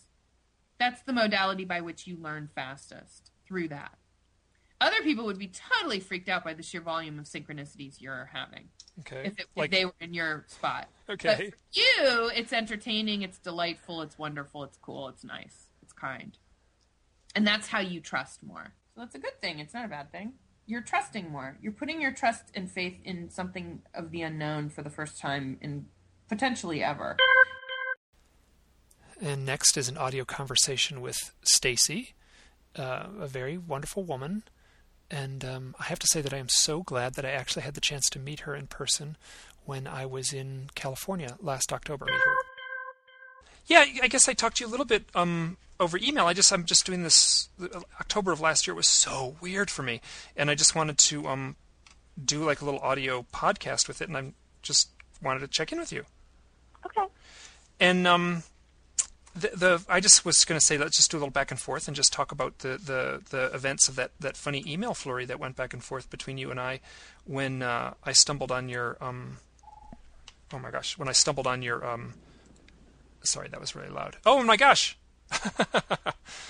I just got an email that came in and I was just going to say when I found your uh, your comment on Trish and Rob MacGregor's site and right. and uh, and that's who just emailed me, Trish and Rob MacGregor. Oh, that's funny. I don't know if you could hear the, the ping. So, um, I could, yeah. yeah, that was them. Uh, uh, I'm interjecting here. Hey, I- don't know if you caught that. Uh, my blog has a lot to do with synchronicities. Uh, I mentioned the name Trish and Rob MacGregor, who have a blog about synchronicities. Uh, that is how Stacy and I met. through that blog about synchronicities through her comment. Um, if you listen in the background, there's a slight ping when I mention the name Trish and Rob MacGregor. That was an email coming through while I was on a call with Stacy talking about that site. I, am sorry I, that, that, um it's when the when the conversation continues, uh, we both just kind of blow it off. But this is very freaking typical of what goes on in my life. So, anyways, um, and uh, what was that like at your end? Sort of getting those those um, emails from me and just the nutty synchronicities that sort of unfolded there.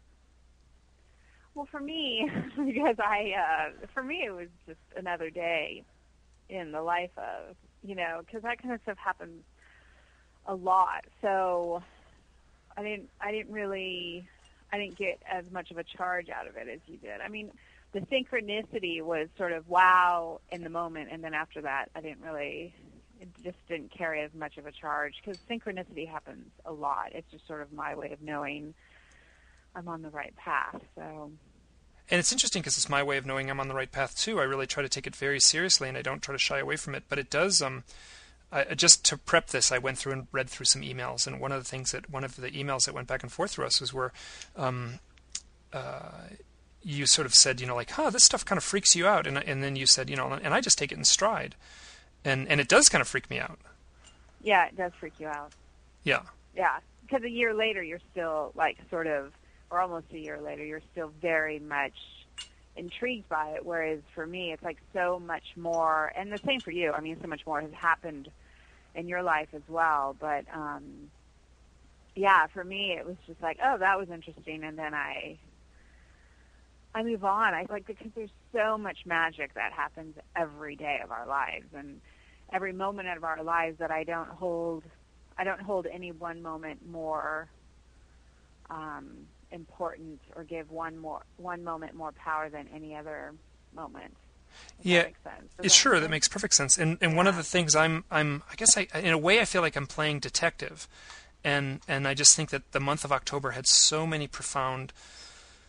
Uh, clues and puzzle pieces in it, and, and it was such a it just was such a you know rattling month for me.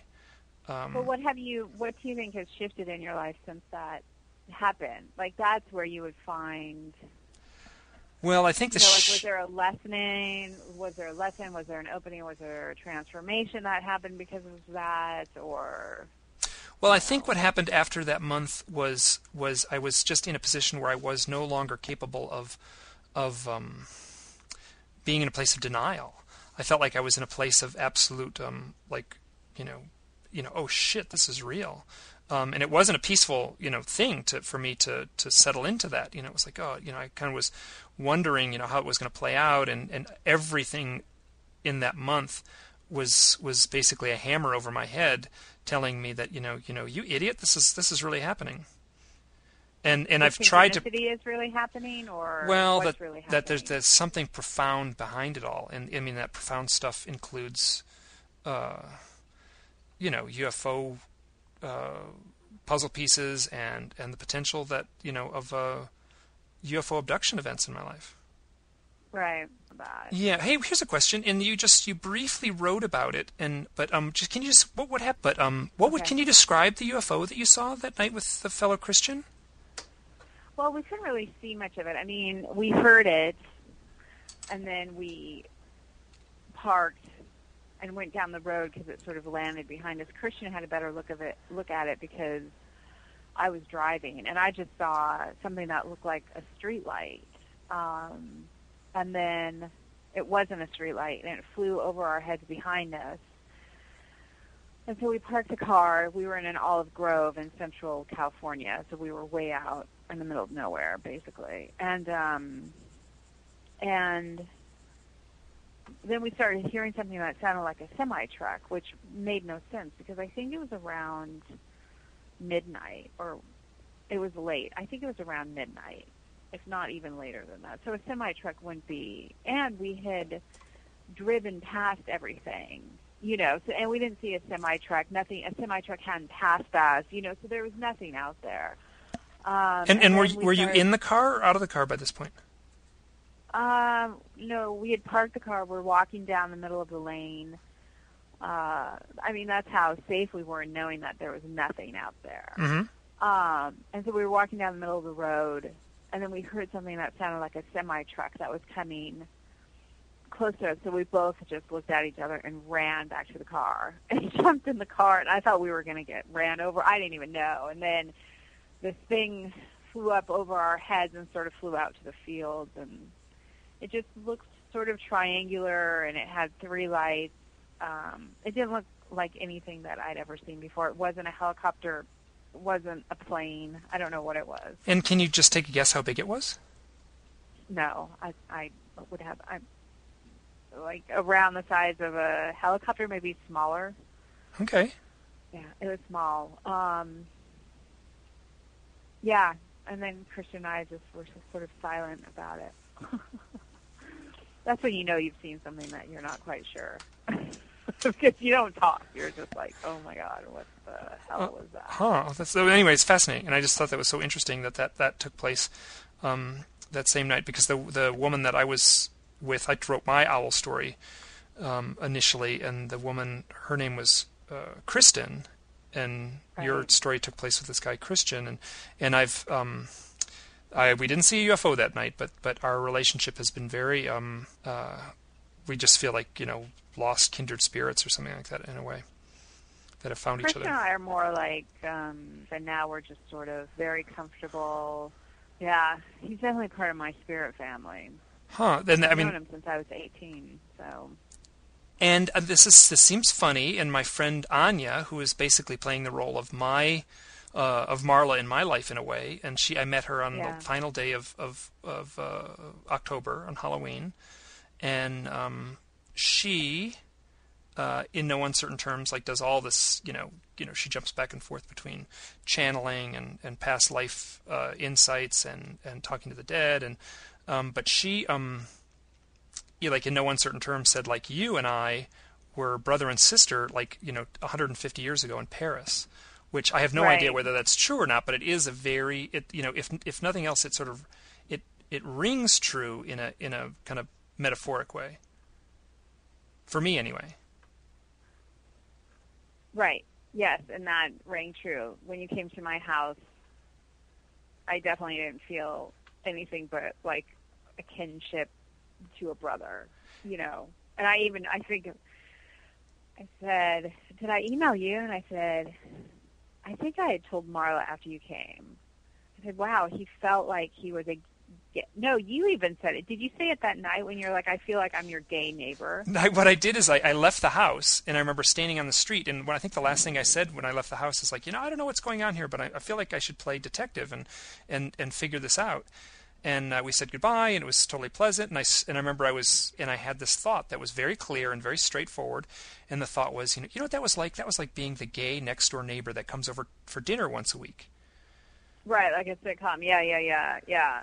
And that's that's how I felt. Like I definitely, and I know that you're not gay, and if you were, I mean, either way, it doesn't No, no, matter. but But that's how I- it felt. Like it just, it felt, it felt like that. No, it totally did feel like that, and it was funny because your your um your Cole kept on. Wait, we played Go Fish on the floor, and Cole kept on calling me John.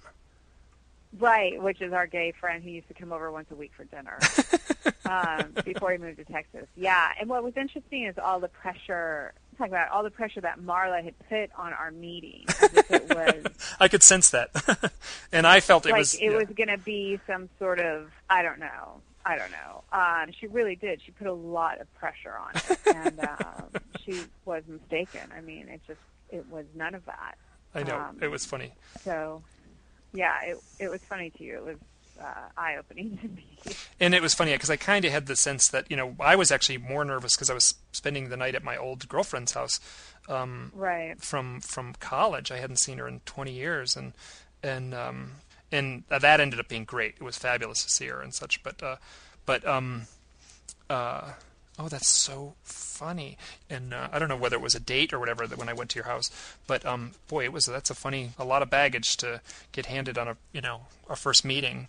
All this synchronistic stuff that went down Well, between us. yeah, and you know, and I, I mean, it was just so, it was bizarre. I mean, I think definitely that there was a, reason for us to meet. And I don't know if we would have met if I didn't feel all that pressure from Marla to meet you. And um, I don't know. It's just it was like I was stuck in some sort of hurricane, which wasn't of my making. Oh, that's And interesting because what? oh, that's what I feel like all the time. Sometimes I just I just wonder if I'm making this happen to me or if this is happening from some external source. Yeah. Yeah, and it was the first time I'd ever experienced that. Um, and when something like that happens, you have to really listen and see what your own intuition is telling you, and that's what I found fascinating about October.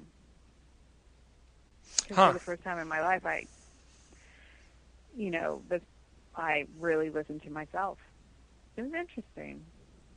Oh, that's good. Yeah. Oh, that's good. I think this is the first time I've heard you say that, but that sounds great because that was the first time it felt like like um like October of last year was uh, you know one thing was hitting me uh, over the head, and before I could you know while my while my head was still ringing like a gong, you know the next thing was already like unfolding, you know in essence hitting me again and making the gong ring just uh, you know one octave higher. So Right, right. That kind of stuff's always interesting. yeah, good. Oh well, okay. Um, I'll um.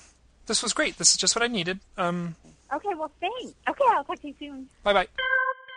Here's a um, short edited section with Marla Frees. This interview or this conversation uh, went on for about 50 minutes, there, and it was sort of tricky to boil it down to something short. I um, at some point I may post this entire 50 minute conversation. Some of it is in- interesting. Marla Frees is by trade a professional psychic.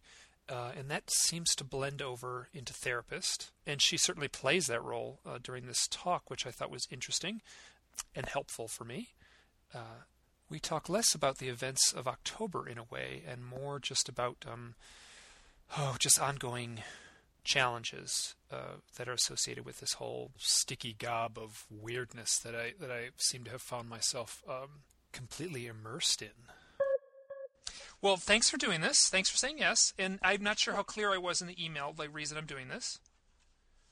Well, you were clear. I just don't know how much I can, how much I can remember. But Well, no, it's actually not so much to, to remember. The session itself, I have some notes from the session itself, and that's almost uh, incidental to the to the weirdness that led up to our session. The month of October for me, Yeah. uh, October of 09 was out of hand. I just it took me a while to to to sort of process it. Uh, October 2nd, I had a had a tarot reading from William Henry. right. That was great. And then October 3rd, the next day, uh, I had the most, one of the more intense experiences of my life was this back and forth between Stacy Warner and I. Right. Yeah, right. And um, I, I don't know how much you remember of the events with the Stacy and the owls and the email and, and her. Well, con- sure, sure. Yes, yes. I, I remember all of that, but I think one of the most profound things, and I'm, and it would be interesting to remember, and and to link all this stuff together for yourself, because um, as I've been looking at uh, these amazing sort of um, cosmic coincidences, um, they they really do have a pattern. And if people were conscious enough to pay attention, they might they might find the similarities in their lives. So, can you only imagine if other people took the time to do what you've been doing and looking at what you you know what you've calculated and, and what you've seen about yourself for the last year? It'd be pretty extraordinary. uh, it hasn't been easy. It's been, I mean, just like dealing with this stuff is like it's it's not. Um, I, I'm I presently I'm a little more at peace with it than I have been in the past couple of years, and I'm not sure where that comes from. That that that uh, peacefulness with it, but um, uh, you know, this stuff freaks me out a little bit. So Well, yeah. Well, and, and to think that you are a part of something that none of us can explain. Well, what th- what has this whole process of last year done for you? the process of last of the last year. I mean, the uh, I, I think it's a lot of it is related directly to the to the blog format and to my my writing, uh, and and it's been fascinating in the sense that that um, just the sheer volume of of pages that I've come up with on this blog. Uh, of my own personal experiences has is telling me more than than you know than what Bud Hopkins told me in a way. Well, I remember last year talking about um, you coming down off that mountain and really being in the the the public, being with people. I remember that specifically from our session because you had cloistered yourself away up on that mountain and um, you had shored yourself up for a while. So I remember specifically being directed to encourage you to push yourself to get more public and be with more public people, and you have done that. And and uh, believe me, I'm still I'm still holding myself up in my cabin more than what's healthy, perhaps. But um, uh, I feel like. Uh... Well, you might not be going to many places, but you certainly have been reaching out.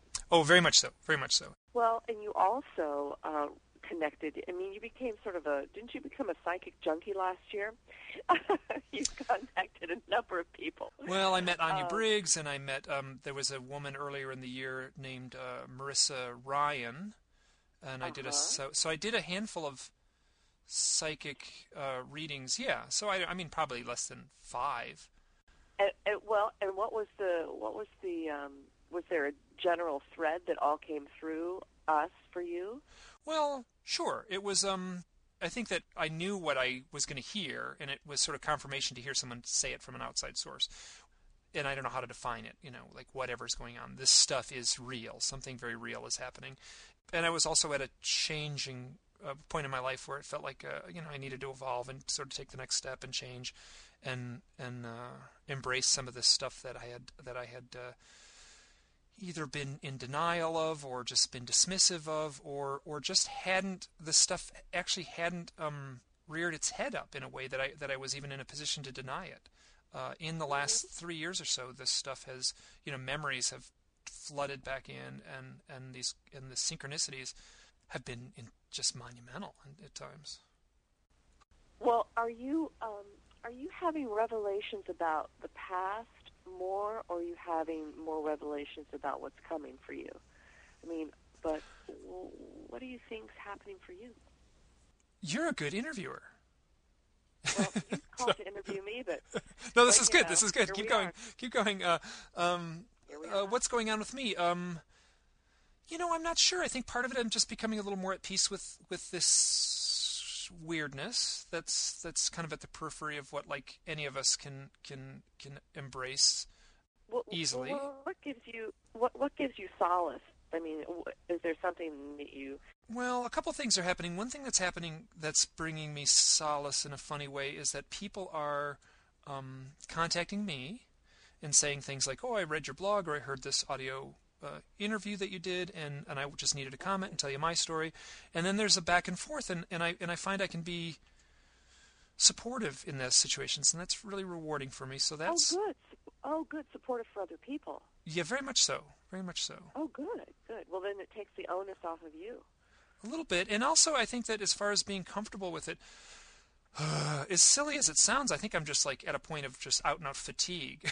like I'm just it's it's wearing me down, and I just have to like succumb to the to the reality of it. You know, I'm just I just as opposed to fighting it, which is not serving me at all, or denying it, which isn't working. Um, is just coming to terms with it. You know, it just seems like it's it's not going away. You know, either I I have to make a decision. Either I accept it and integrate it, or I, um, you know, walk around being anxious and frustrated. Well, that's that's actually an excellent point, and um, it's funny. Um, my God, you know, doing the work that I do, um, I have to recalibrate myself, and I also have to check in with someone who's known me for a long time. And there have been a number of things that have happened that have uh, facilitated me going back and seeing my therapist. And we were discussing this yesterday. We were discussing how those of us who are hypersensitive, which I'm sure you are, and those of us who have had um, either contact or, uh, I mean, I might not be on the same level with contact with some of you guys that um, that have, but you know, I'm constantly interacting uh, out of different frequencies and with different energies and different entities. You know, not not only with the dead, but but I have been bringing in information for Whitley and uh, other people who are contactees for a while. And she basically said, Are you going to just integ- Are you going to accept it and integrate it and understand that you are being guided and assisted, or are you going to run around being anxious all the time? And I think, Mike, and this might help some of your listeners too, those of us who are in this very heightened awareness have to embody ourselves here on this earth. We have to become part of the earth. We have to be physical. You write, me, you know, I have to write. We have to get this information out there and do everything we can to stay calm about it. And it's a real trick, you know, because our job is to embody what we're experiencing, anchor it, you know, uh, make ourselves whole, be here to be as physical and and reap the rewards of being physical, and that's been hard. I know it's been hard for me. Um, this is your your your. That's sort of the mission statement of this trip down to the desert. I think just what you've said there. Yeah. Um, and uh, it has it can be very hard. And i think that that kind of uh, i don't want to say you know that anxious running around in circles thing um, very much describes october for me. Um, you know i was running around in circles at the same time. Uh, it felt like the universe was was hitting me with stuff you know one thing after another before i could even process before i could finish processing this one intense event uh, uh, something else would happen. Uh, do you know who mac tonnies is Who? his name was Mac Tonnies. He was a he was a author um, and wrote a book on uh, oh his summation of like the UFO phenomena and and uh, he was 30 I'm, I'm not familiar with who he is. No. Okay, he was a close friend of mine and and uh, over the phone I had never met him. Uh, we had talked for years on the phone and he was a just a great uh, researcher and he was um, 34 years old and he was finishing up a book that he'd been working on for a couple of years and he asked me to do the illustrations and uh, he uh, died in his sleep of heart failure. Uh, that had a that was in October of last year had a really hit me hard and um, I was in Moab when I heard the news which is interesting that I'm going back down to Moab Utah now. Uh, and the night I heard the news um, I drove home to my house here in Idaho and I had like crushing chest pain. Well, crushing is an, is an exaggeration. I had acute chest pain um, after hearing the news that he died of you know of heart failure, and Yeah. um, and I knew it was psychosomatic on some level, uh, though it was well, scary. well, well, well, wait a second. It's not always psychosomatic. What happens to me when I sit with people and bring in their deceased loved ones, I will feel uh, sensorial sensation, you know, sensations in my body that relate to someone who has crossed over. It's it's a clairsentient capability where um, I will feel my heart start to ache if somebody is trying to come in to communicate. So he very well may have been close to you. he was very very close well to me. made. Yeah. Well, I mean, literally, his spirit could have been very close to you. And you know, when when I sit with people who have cancer, um, you know, I start to burp. If if they have an aneurysm, there's a pop in my head. You know, if they had if they broke their hip before they died, I will sometimes feel that. I will feel consistent things in order to let the family know in front of me that this is the person that I have. Very specific things you know, like my oh, I feel like my toe just broke. And they said, yeah, yeah, yeah, that's actually what happened to him before he died. So you, it, it's not a psychosomatic thing. It very well may be another way for you to recognize whether these energies are around you or not. So so in February of of this year, I did illustrations for Mac's book. Um, he had asked me to do illustrations before, you know, while he was still working on the on the on the manuscript, and the and then the act of doing these illustrations, uh, I you know again this this this chest pain reoccurred, and it was it was a really well, that's important. That's really important. That I would talk to him. I mean, this is this is this is amazing. This is clairsentience, where you are actually feeling the and and the next time this happens, talk to him and say, "Look, just back off, so I don't have to feel this kind of pain." But talk to him. Are these the way you know? Do you like the drawings? Do you have anything you want to tell me? Do you want to suggest anything? And um, I think that you might be, you know, those are mediumship capabilities. Oh, this is interesting because in essence, I did that in in less. Well, sure. I guess it was almost overt. I, I pretty much said, you know, like I'm, you know, there's a meditative process to drawing, and I and I in in more than any other project, um, I sort of allowed myself to fall into that meditative process um, when I was working on the drawings for his book. So Well, you know, this is, you know, what I do. I try and teach people you can do this. You know, it's not like we go to. There's not, uh, you know, necessarily um, in in our in our colleges or in our seminaries uh, opportunities to learn how to talk to dead people. But these are some of the things that that start to happen when you do access them, and um, very you could have easily tapped into his frequency or his frequency came close to you. Okay, I'm chiming in here during the editing process. Uh, the stuff that uh, Marla shared here was really, really helpful for me. Uh, I edited out a big, uh, big chunk here, and then I'm just we're going to jump ahead here. You had no support, but you were smart enough because you're an adult and you went out and you got tools, but you went out and started asking questions of people that are having the same experience. And you reached out to me, you reached out to uh, the Striebers, you reached out to other psychics, you reached out to William Henry, and there was a thread line that was going through this whole thing. You know, each one of us, none of us knew that you were talking to each other. I mean, we didn't know who you were talking to. We mm-hmm. just knew that you were reaching out. So I didn't converse with William Henry or Marissa or, or Anya or any of those people. We all told you things, and we were all telling you basically the same thing, apparently. Pretty much. So here's here's you being mirrored as an adult saying, yes, what happened was real, and you are now in it, and you're old enough and brave enough and strong enough to deal with it.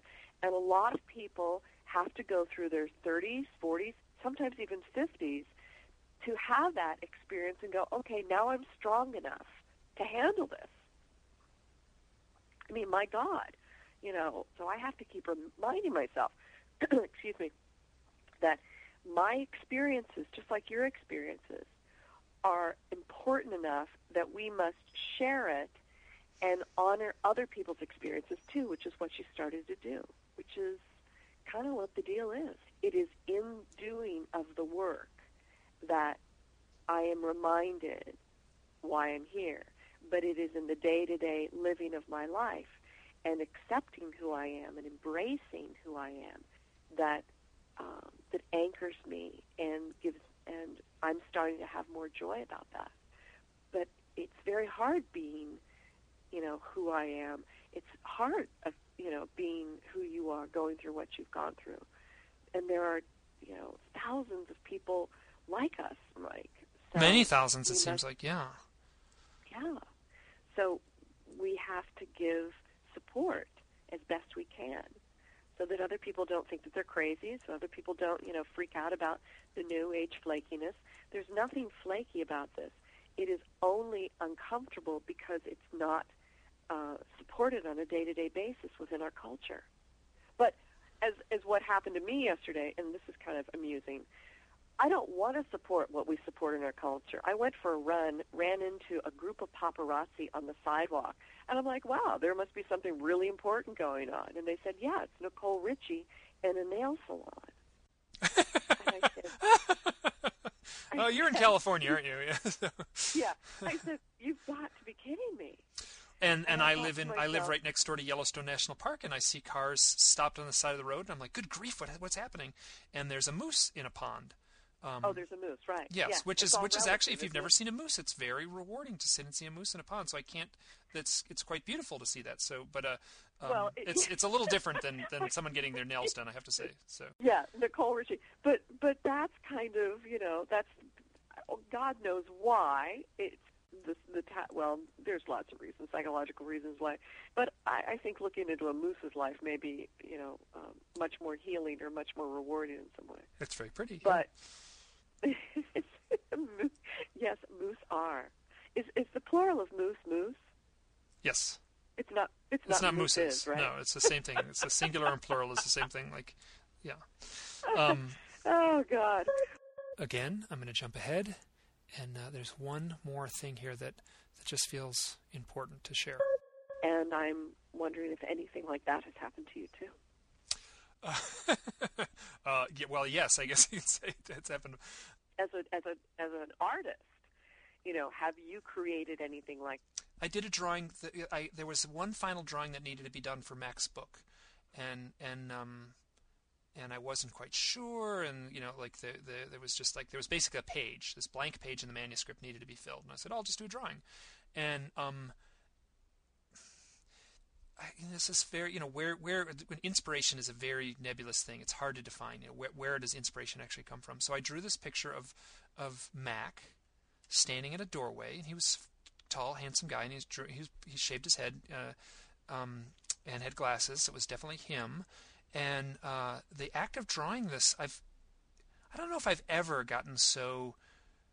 Oh, I don't want to just say. I guess kind of lost in the process, in a, you know, in a meditative way where I didn't stress about it, and I and I was you know already past the deadline, so I was already late for handing these drawings in, and um, so I drew a picture of him standing in a doorway with a bright light outside the doorway, and I actually at the time felt really like um, presumptuous that I mean like the implication of like the the death imagery was so strong, you know, like standing in a doorway with a bright light and and and uh, and then often that bright light and almost as an afterthought, and it's it's almost if you look at it closely the illustration, it's just a little teeny sliver of a few lines. I drew a little skinny gray alien, which which Mac was completely fascinated by, and um, so that image is uh, and and then during a phone call with Anya, um, just out of the blue, she just you know drops into channel mode, and she does this in a way that's a little jarring sometimes. She just started channeling straight from Mac, and Mac was basically you know giving me final edit approval. He he in no Yeah, uncertain yeah, terms, it perfect. felt, felt like I was sitting at a you know at a conference table in an ad agency and working with the art director, and the art director was saying, you know, "Great, thumbs up, you know, I'm all for it. Good, let's move Yeah, on. good. You got my approval." Yeah. And um, How interesting. Yeah. Well, and you know, Anne, Anne Strieber always talks about the Greys um, and the involvement with death. Uh, I have not experienced that yet in my communicating with the dead. I so, Hey, so here, like, I'll just sum this up in a in th- these are, you know, I, I struggle. I mean, this, the, the the complexity of my experiences is, you know, the, a blog posting is its own little tidy format. It's tough to summarize yeah. something that's that's rich and complex and and has little spider webs that connect off into so many different directions, and that seems mm-hmm. to be impossible to to effectively communicate the, the all the spider webs that go off. And so what what it amounts to happening is this turns into a very intensely personal set of experiences that that is Yeah. it seems to be directed at me Well, at the same time that it's that it's interacting and and connecting with you know an, an infinite variety of, of others. Well, yes, and you know, your personal experience is your personal experience. That's why people write books. Or start that, blogs. You know, so that the intricacies of situations can be read and put down and read or reread or whatever. And um, you know, you're you're collecting for your own masterpiece. we'll see on that. This thing, um, this audio essay, has been one of the harder things I've ever had to put together. Uh, certainly the hardest thing I've ever done for this blog. I have tried to be as honest as I could be uh, without drifting into being maudlin. And after October of last year, uh, I'm looking at the blog postings that show up in November, just the weeks that follow. Uh, those are interesting to read also. And I and if you've made it this far, I'm going to recommend that you read one short posting in November. It is called Head versus Heart. To I'll have it linked up on the um, the page here. And I want to say, if uh, to you, the listener, if you've made it this far, thank you so much for your attention. Uh, Anya has accused me of doing something she calls navel gazing, uh, which uh, this has been about uh, an hour, almost two hours of, of uh, navel gazing, where I basically like just spiral into a s- state of self-examination. I, I don't know if it's uh, serving much purpose, but but uh, it may not serve a purpose for you, the listener, but it has served a very important uh, purpose for me. It uh, it's been uh, intensely rewarding. And if you once again, if you've made it this far, thank you so much.